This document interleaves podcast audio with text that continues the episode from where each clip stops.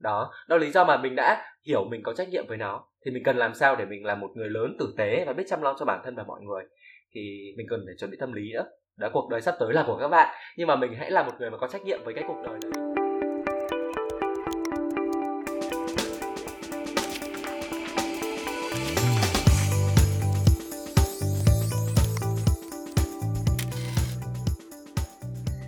Xin chào các bạn, các bạn đang nghe podcast tại kênh Road to Fulbright Podcast. Đây là kênh podcast chính thức của ban tuyển sinh trường đại học Fulbright Việt Nam. Fulbrighters Together, mình là Anh Thư, là host của podcast tập 2 của trang Road to Fulbright University Việt Nam.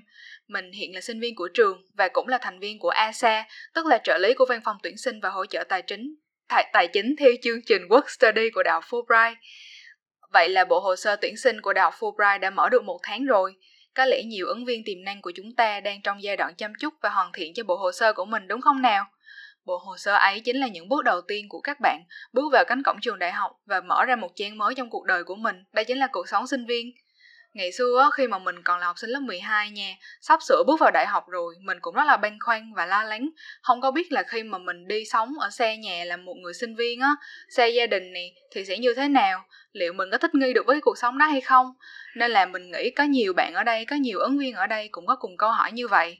Vậy nên đó là hôm nay tập podcast này sẽ hé mở một cái nhìn sâu sắc hơn về cuộc sống của sinh viên xe nhà của các Fulbrighters nha. Chúng mình mong là cái tập podcast này có thể giúp các bạn hiểu thêm về cuộc sống của mình trong vài tháng nữa thôi. Đồng hành với mình ngày hôm nay á, chính là anh Quang Minh, sinh viên khóa 2024 của Đại học Fulbright Việt Nam. Anh Minh sẽ chia sẻ những kỷ niệm và kinh nghiệm của bản thân khi là một sinh viên sống xa nhà. Em chào anh Minh ạ. À. xin chào mọi người, xin chào anh Thư. Ờ, anh rất vui bởi vì hôm nay có mặt ở đây để trao đổi cùng em. Hy vọng là chúng mình sẽ có một khoảng thời gian vui vẻ và ý nghĩa nha. Dạ, trời ơi em cảm ơn anh Minh rất là nhiều luôn tại vì anh Minh đã tham gia buổi trò chuyện ngày hôm nay. Thì đầu tiên á là để cho cái không khí của cái podcast này nó sôi động và thoải mái hơn đúng không? Để cho các bạn cảm thấy là mình là một phần của cái podcast này thì em nghĩ là em và anh Minh có thể bắt đầu bằng một trò chơi nhỏ. Thì không biết là anh Minh có sẵn sàng không ta? anh sẵn sàng rồi nhưng mà anh nói trước hai trò này dễ để chơi mà khó là anh không chơi đâu nha Uhm, em nghĩ là trò này dễ á. Kiểu như luật chơi rất là đơn giản em sẽ đặt một câu hỏi bất kỳ nào đấy. Nhưng mà nhiệm vụ của anh minh là anh minh phải trả lời một câu mà không liên quan gì hết đúng không? Ví dụ như em hỏi là anh minh sống ở đâu thì anh minh không được nói những cái thứ liên quan tới nơi chốn đúng không? Anh minh hiểu không? Ừ, em hiểu rồi. Trời nhưng mà khó quá à. rồi mà trời ơi không sao chơi chơi vui mà. À, khi nào mà anh minh à, phạm luật rồi thì à, chúng mình sẽ kết thúc trò chơi nha ok rồi anh minh sẵn sàng chưa? Anh sẵn sàng rồi. Rồi bây giờ em sẽ hỏi nè à, anh minh khó bao nhiêu? 10 tuổi. Ôi trời ơi à, anh minh quê ở đâu? Minh. Sao anh minh trả lời tên của anh minh? À, rồi um, anh minh đi xe gì? Máy tính à, anh minh có hay ăn cà chua không? Cà rốt. Trời ơi anh minh trả lời cà rốt là sai rồi nha tại vì nó liên quan tới đồ ăn rồi. Ờ ha trời ơi cái trò này khó ghê. Anh đau đầu quá. Nhưng mà anh trả lời đúng được ba bốn câu rồi đúng không? À thôi thì ban đầu tụi mình kiểu warm up tụi mình khởi động như vậy là được rồi anh minh ha. Thì em chỉ muốn là anh minh với em thì sẽ nói chuyện một cách thoải mái hơn thôi à, à nên là em cũng cảm ơn anh minh vì đã chơi trò chơi này với em À, rồi thì bây giờ thì em cũng sẽ không để các bạn chờ lâu hơn nữa. Thì mình xin phép là mình sẽ đặt câu hỏi cho anh Minh luôn ha. Thì em không có biết đó là khó khăn lớn nhất mà anh Minh gặp phải khi mà lần đầu mà anh Minh bước vào cuộc sống sinh viên là gì? Ờ, thì trước hết là phải cảm ơn phần warm up rất là đáng yêu của anh thư trước. Đấy bởi vì là nhờ yeah. warm up đấy mà anh tỉnh tỉnh ngủ hẳn. Trời ơi mọi người ơi. Đó thì anh sẽ bắt đầu trả lời câu hỏi của anh thư luôn ha. Thì uh, uh, có thể là thư chưa biết và cũng có thể các bạn chưa biết nhưng mà anh sẽ kể cho mọi người một câu chuyện. Đó là uh, anh anh đậu Fulbright khi mà anh đang là sinh viên năm nhất tại trường đại học ngoại ngữ đại học quốc gia Hà Nội. Uh, và có nghĩa là uh, lần đầu tiên anh xa nhà để bắt đầu cuộc sống sinh viên ấy nó không phải là vào Fulbright mà nó là một cái trường đại học khác ở ngoài Hà Nội. Đấy thì ừ. mà anh là một sinh viên tỉnh lẻ anh anh hay trêu mọi người ấy là anh quê từ đầu đến chân. Có nghĩa là 18 à, năm cuộc đời anh sinh sống ở một nơi đó và anh chỉ biết cái khu đấy thôi. Đó mặc dù là anh có lên Hà Nội bởi vì là uh, anh có thích tham gia các hoạt động mà được tổ chức trên Hà Nội. Đấy nhưng mà về cơ bản thì hà nội đối với anh vẫn là một thứ gì đấy nó rất là lạ nó rất là uh, xa xôi kiểu như vậy. Đấy thế là lần đầu tiên mà anh anh lên hà nội thì anh cảm thấy cái khó nhất đó chính là cái sự thích nghi với một vùng đất mới. Tại vì anh ở quê mà anh ở một nơi rất là xa mà thì khi mà anh học hà nội khiến anh phải rời quê lên hà nội đúng không? Và sau này anh phải vào sài gòn. Thì khi mà ờ, cái giai đoạn đầu á thì anh sẽ cần phải thích nghi với nhiều thứ. Anh cần phải biết học cách di chuyển bằng xe buýt này rồi cách học làm sao cho không bị tắc đường này rồi tìm hiểu về các chỗ mua đồ từ chuyện là mua quần áo các thứ này đến uh, mua đồ ăn các thứ luôn. Tại vì mình phải biết là mua đồ ăn chỗ nào rẻ này vậy còn tốt nữa. Đấy và còn giải quyết các vấn đề về giấy tờ chẳng hạn. Bởi vì khi mà anh ở quê á, thì anh chỉ cần mang giấy tờ lên ủy ban thôi là đã hoàn toàn xong rồi nhưng mà khi mà ở một thành phố khác á, là anh phải tìm hiểu xem là ở vậy thì cái giấy tờ thủ tục ở đây nó làm như thế nào. Đấy thì anh cảm thấy là cái khó khăn việc thích nghi ấy với cả một môi trường hoàn toàn mới thế thật sự là một cái ờ, thử thách với anh. Đó. Ừ. Em nghĩ cái này là rất là nhiều bạn sẽ hiểu cái này luôn á Tại vì là rất là nhiều sinh viên sẽ không có phải là dân của Sài Gòn chính gốc đúng không anh Nhưng mà ừ. sẽ là lần đầu tiên lên Sài Gòn học Trước giờ các bạn có đi Sài Gòn thì cũng là đi du lịch thôi Nên là cái lần lên Sài Gòn mà sống lâu dài thì chắc chắn là cần rất là nhiều sự thích nghi rồi ừ. à, Thì em không có biết là khi mà anh Minh lên thành phố lớn để đi học á Thì anh có kỷ niệm đáng nhớ nào về lần đầu tiên đó không? Tất nhiên là có rồi. Ờ, anh nghĩ đấy là cái sự lo lắng của bà anh. Đó bởi vì 18 năm anh sống cùng bà mà. Đó là lý do mà ừ. lúc mà anh mới lên, mới lên Hà Nội ấy thì bà lo cho anh lắm. Tại vì là bà lo anh đói với cả mệt. Ờ, tại vì là anh di ừ. chuyển từ quê lên trên Hà Nội ấy, thì anh không di chuyển bằng xe khách một phát đến nơi luôn mà anh đi bằng xe buýt ừ. tại vì anh muốn tiết kiệm tiền. Đó là lý do mà anh phải di chuyển rất là nhiều trạm phải ngồi chờ xe buýt các thứ ấy. Thế bà rất là bà rất là sợ là anh sẽ bị mệt đó là lý do mà mỗi lần mà trước khi anh đi ấy thì bà sẽ uh, để một số món ngon cho anh như kiểu là chuối này hay là một ít xôi này đó hay là thậm chí là một cốc chè bà ấy nấu và bà làm sẵn cho anh thì đấy là những cái kỷ niệm mà anh thấy rất là đáng yêu. Và khi mà anh lên hà nội lần đầu tiên ấy trong vali của anh không có nhiều sách vở và quần áo đâu mà nhiều nhất đó chính là đồ mà bà bà ra ngoài vườn bà hái bà bà lấy rồi bà mua ở ở quanh làng cho anh. Tại vì bà sợ là trên hà nội thì đồ đắt này bà sợ là trên hà nội thì đồ nó không được tươi và nó không tốt này đấy thì anh cảm thấy là đấy là những cái kỷ niệm mà anh rất là nhớ. Bởi vì là uh, mỗi khi mà mà mà anh nhớ lại kỷ niệm này thì anh đều rất là biết ơn. Bởi vì là bà đã luôn quan tâm anh chăm sóc anh trong cả thời gian đấy. Đấy và anh nghĩ là đấy là một cái hành trang cho anh rất là lớn khi mà anh lần đầu tiên đi ra xa nhà để để học. Đấy có nghĩa là mình không phải đến chơi nữa mà mình đến đây học thì mình cần chuẩn bị rất là nhiều thứ. Và một trong những cái hành lý mà mình cần chuẩn bị đó chính là tình cảm của gia đình. Thì anh thấy đấy là một điều mà anh cảm thấy rất là tuyệt vời Đúng là tình cảm của gia đình lúc nào cũng to bự hết đúng không anh Minh? Ờ, Trời ơi, anh rồi. Minh giống y chang em luôn á. Cái hồi mà lần đầu tiên mà em lên Sài Gòn học á, ba mẹ em gói cho em một thùng nước mắm luôn, phải bảy chai vậy á. Cái lúc mà em tới nơi em mở ra em thấy toàn nước mắm không à. Cái xong mẹ em mới bảo là thì gói nước mắm mang cho mày để mày ăn đúng không? Chứ mày ăn nước mắm công nghiệp nó đâu sao? Trời ơi xong rồi dở ra toàn nước mắm không à anh minh Đây là em rất là hiểu là bè của anh minh bè của anh minh chuẩn bị cho anh minh rất là nhiều đồ ăn đúng không ừ. rồi um, thì em cũng có biết đó là đó là những trải nghiệm ra đáng yêu nhưng mà khi mà mình lên thành phố học á mình cũng sẽ gặp những khó khăn đúng không anh Minh? Ừ. Thì em không có biết đó là những khó khăn mà anh đã gặp phải trong cái lần đầu mà anh phải tập làm quen với cuộc sống sinh viên này như thế nào và qua những cái khó khăn đấy thì anh có lời khuyên này dành cho các bạn sinh viên mà sắp trở thành sinh viên hay không? Ừ. Rồi uh, có một câu hỏi rất là hay nhưng mà rất là khó.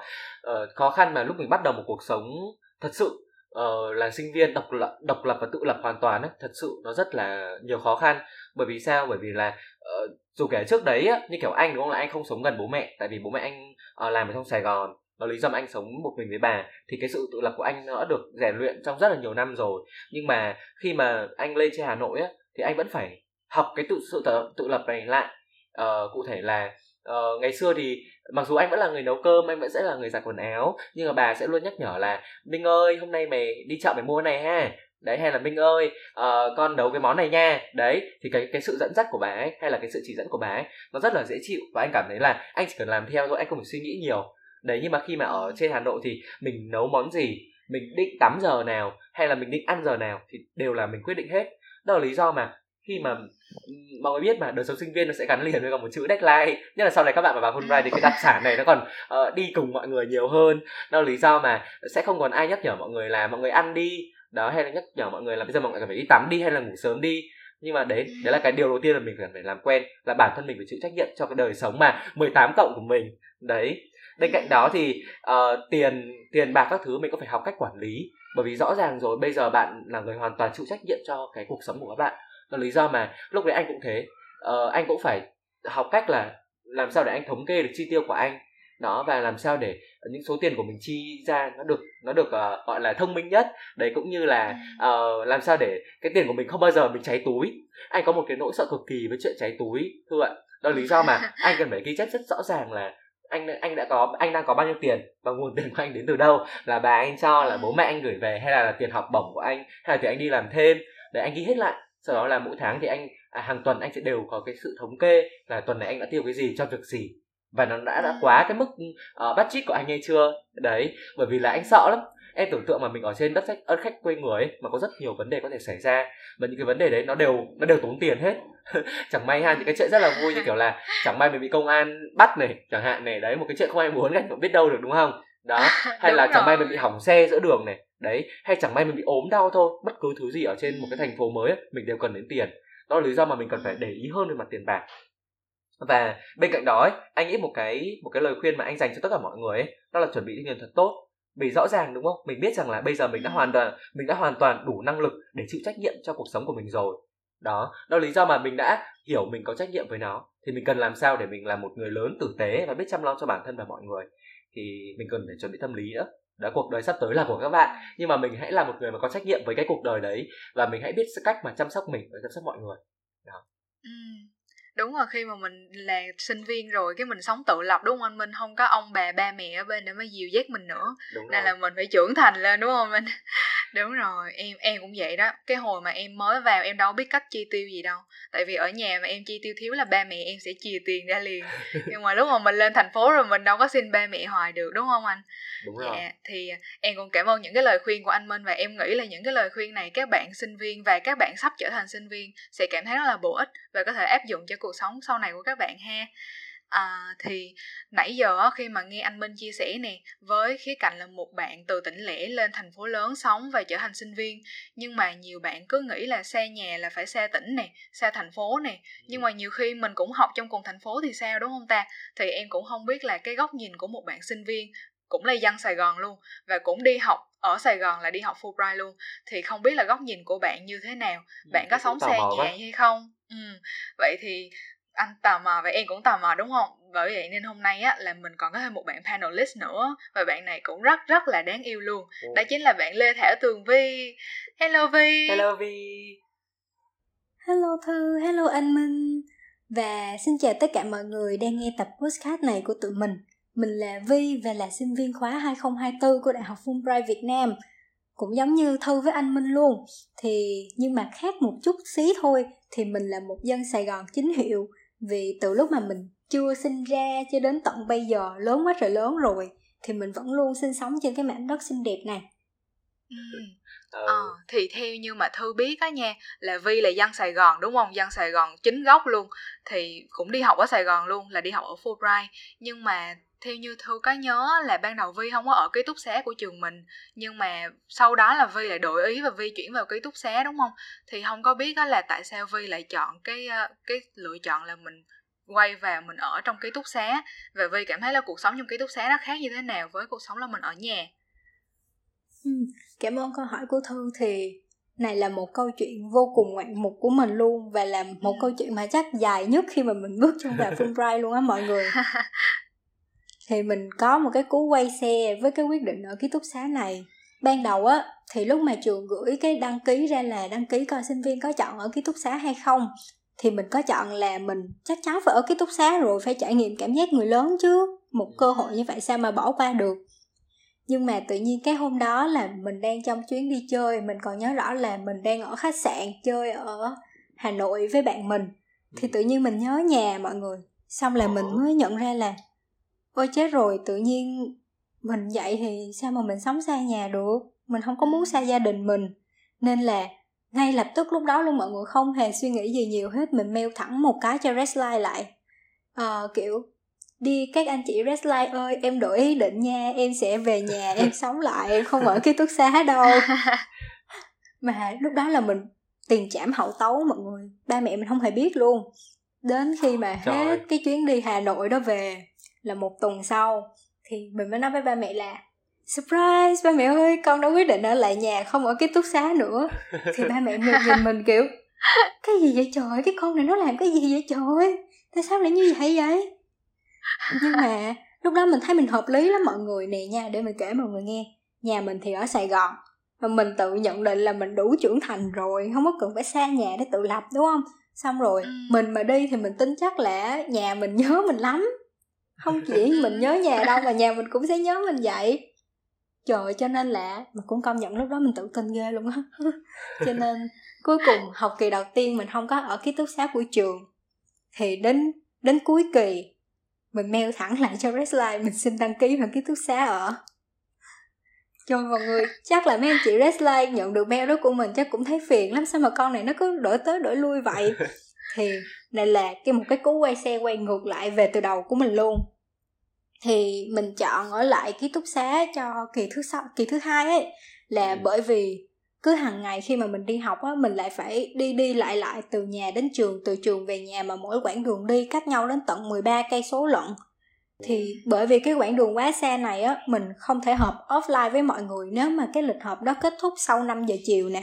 Hoặc là mình những cái ngày mình không có lớp thì mình cũng không thể lên trường hợp với mọi người luôn.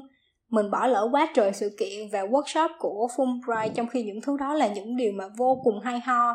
Mà khi mà mình nghe bạn bè kể lại thì cứ tiếc hụi hụi là vì sao mình không tham gia được ấy.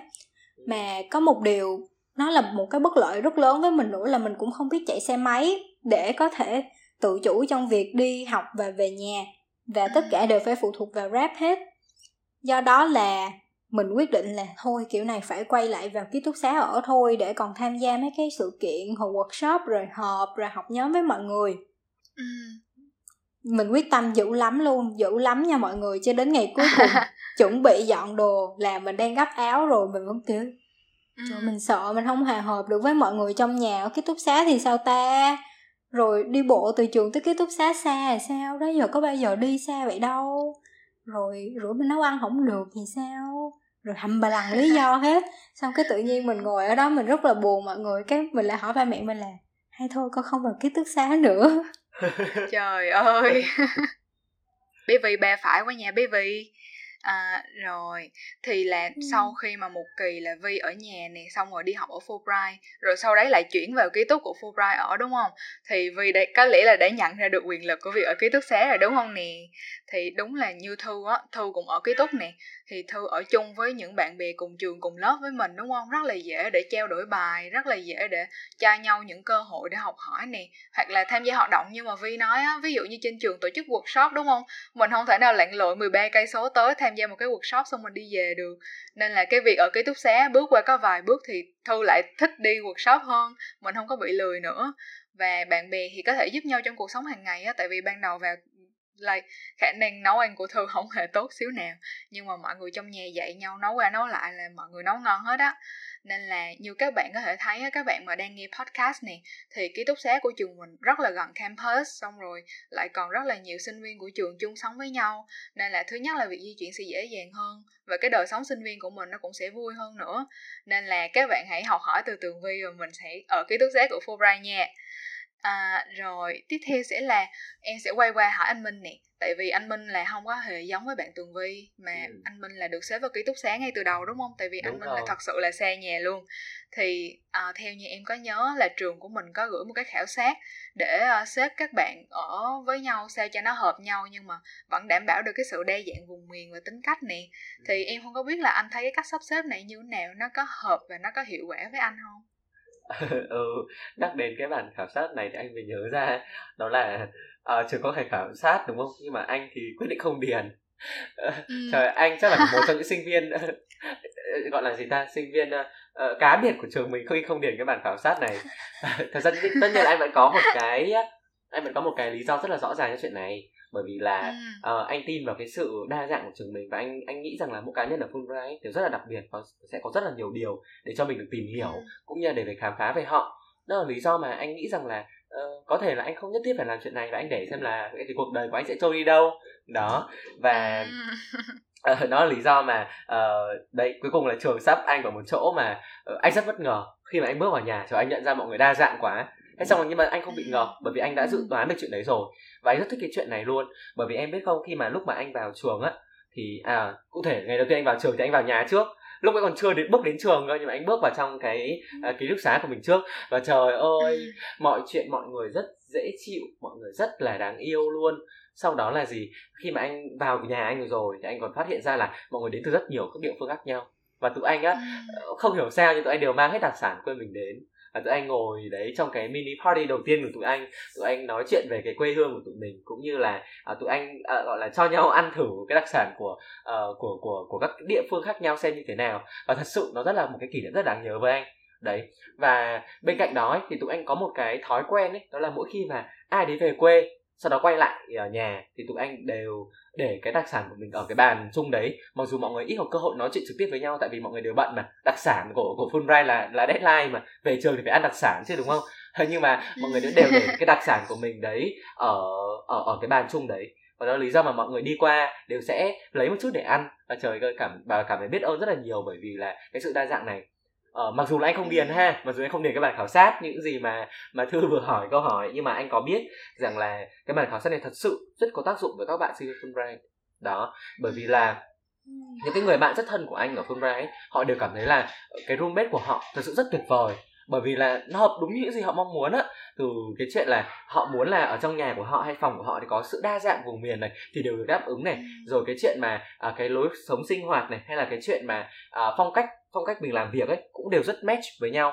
Đó là lý do mà anh kiểu anh rất bất ngờ. Và anh cũng kiểu ồ trời ơi không biết là cái bản khảo sát này nó còn kỹ càng đến mức nào nữa. Thì mới tạo ra được một cái hiệu ứng mà nó tuyệt vời như vậy. Đấy thì đấy là cái cảm nhận của anh uh, qua những cái chia sẻ của mọi người. Đó. Ừ đúng là cái bàn tay mà match mọi người lại với nhau rất là tài hoa đúng không anh Minh?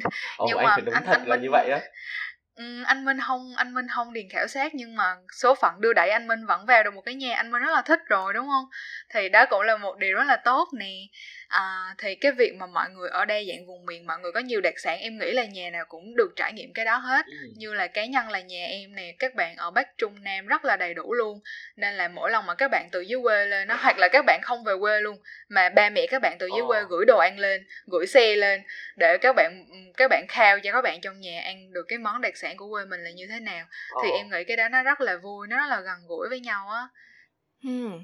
đúng là những câu chuyện những trải nghiệm của anh Minh và Tường Vi rất là thú vị đúng không mọi người? Thì để mà biết thêm những trải nghiệm ở ký túc xá vui buồn như thế nào cùng hai khách mời vô cùng đáng yêu này của tụi mình, các bạn hãy tiếp tục theo dõi và đón xem ở phần 2 của tập podcast này nha. Còn bây giờ thì anh Thư, Tường Vi và Quang Minh xin chào các bạn. Hẹn gặp lại các bạn ở những tập podcast tiếp theo nha.